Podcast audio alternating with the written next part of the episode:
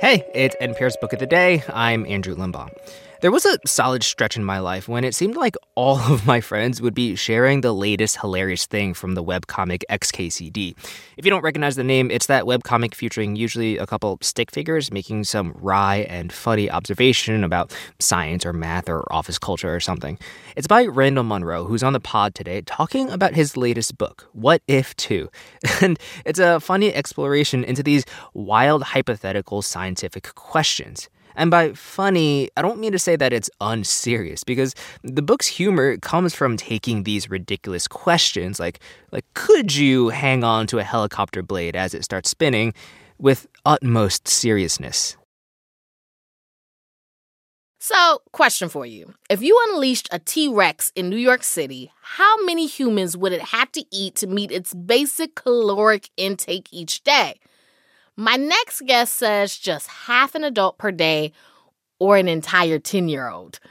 And he estimates New York could sustain a population of 350 T Rexes. That's good to know, but we don't want to have to use that information. Randall Munroe's latest book is What If 2 Additional Serious Scientific Answers to Absurd Hypothetical Questions. He's a former NASA roboticist who's now a writer and a cartoonist, and he joins us from Washington, D.C. Welcome to the program. Hi, thanks for having me.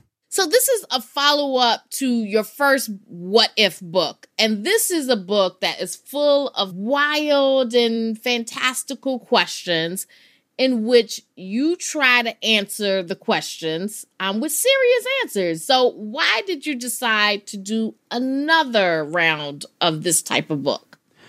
Well, after I did the first book, people who read the first book would start thinking of me when I guess they came across some question they were wondering about. They're like, oh, I, I bet this is a, something I could ask the guy who did that book. With this book, especially, a lot of people who get asked like unanswerable questions by their kids would write to me and be like, hey, my, my kid asked me this thing and I don't even know what to say about it. And so maybe you can try to give some kind of an answer. See, yeah, because my kids ask a lot of questions. Um, and often I just tell them, you know, be quiet, just leave me alone.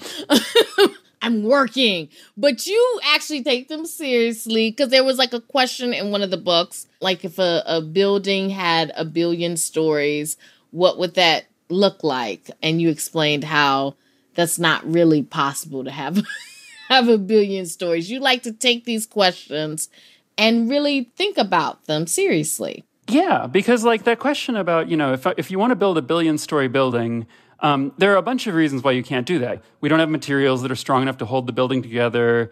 The Earth's rotation would actually fling the end of the building out, with sort of like a kid on a merry-go-round. Um, the building would break apart, and also the top of it would run into the moon. But a lot of the engineering problems that you'd run into in building this kind of building are sort of the same problems that we've run into with some slightly more serious projects like these proposals to build a space elevator. And like those are the subject of really serious uh, inquiry, and there are a bunch of unsolved problems. And so the little girl who wrote in to ask about that, I was like, if you want to work on this, the world could use some good uh, solutions to some of these problems. You deal with a lot of stuff. You deal with, you know, astrophysics, climate systems, a lot of dinosaur stuff. And as you mentioned, some of the questions are from kids. Did you find that there's a difference between the questions that kids ask and adults ask? Yeah, I think that adults are like worried about looking like they don't understand stuff. And so adults will try to ask questions that are like showing how many cool things they know about. It's like they they have an answer in mind or something there, and they'll try to put in all these complicated elements about like, what if you have a train going at the speed of light, and then it goes into a Mobius strip and goes through a wormhole. Now uh, you put a nuclear bomb, you know, like they'll build up this whole scenario of like trying to make cool things happen. And a kid just asks a really simple question like, what if you filled the solar system with soup? Yeah. And like those end up being much more interesting questions because the kids aren't trying to impress you. They're just, you know, asking a question that they don't know the answer to. Something that you said in the book that I was surprised by was can you destroy the moon with like whatever weapons or or equipment we have on the earth? I thought the moon could be destroyed. Like, there's nothing we have on Earth that could destroy the moon. Like, if we shot nuclear weapons or some type of something at it, we couldn't destroy the moon. No, no. The moon, I mean, it's, it's really big. It's small compared to the Earth. But, uh, You know, you often hear people say, like, well, we have enough nuclear weapons to destroy the Earth.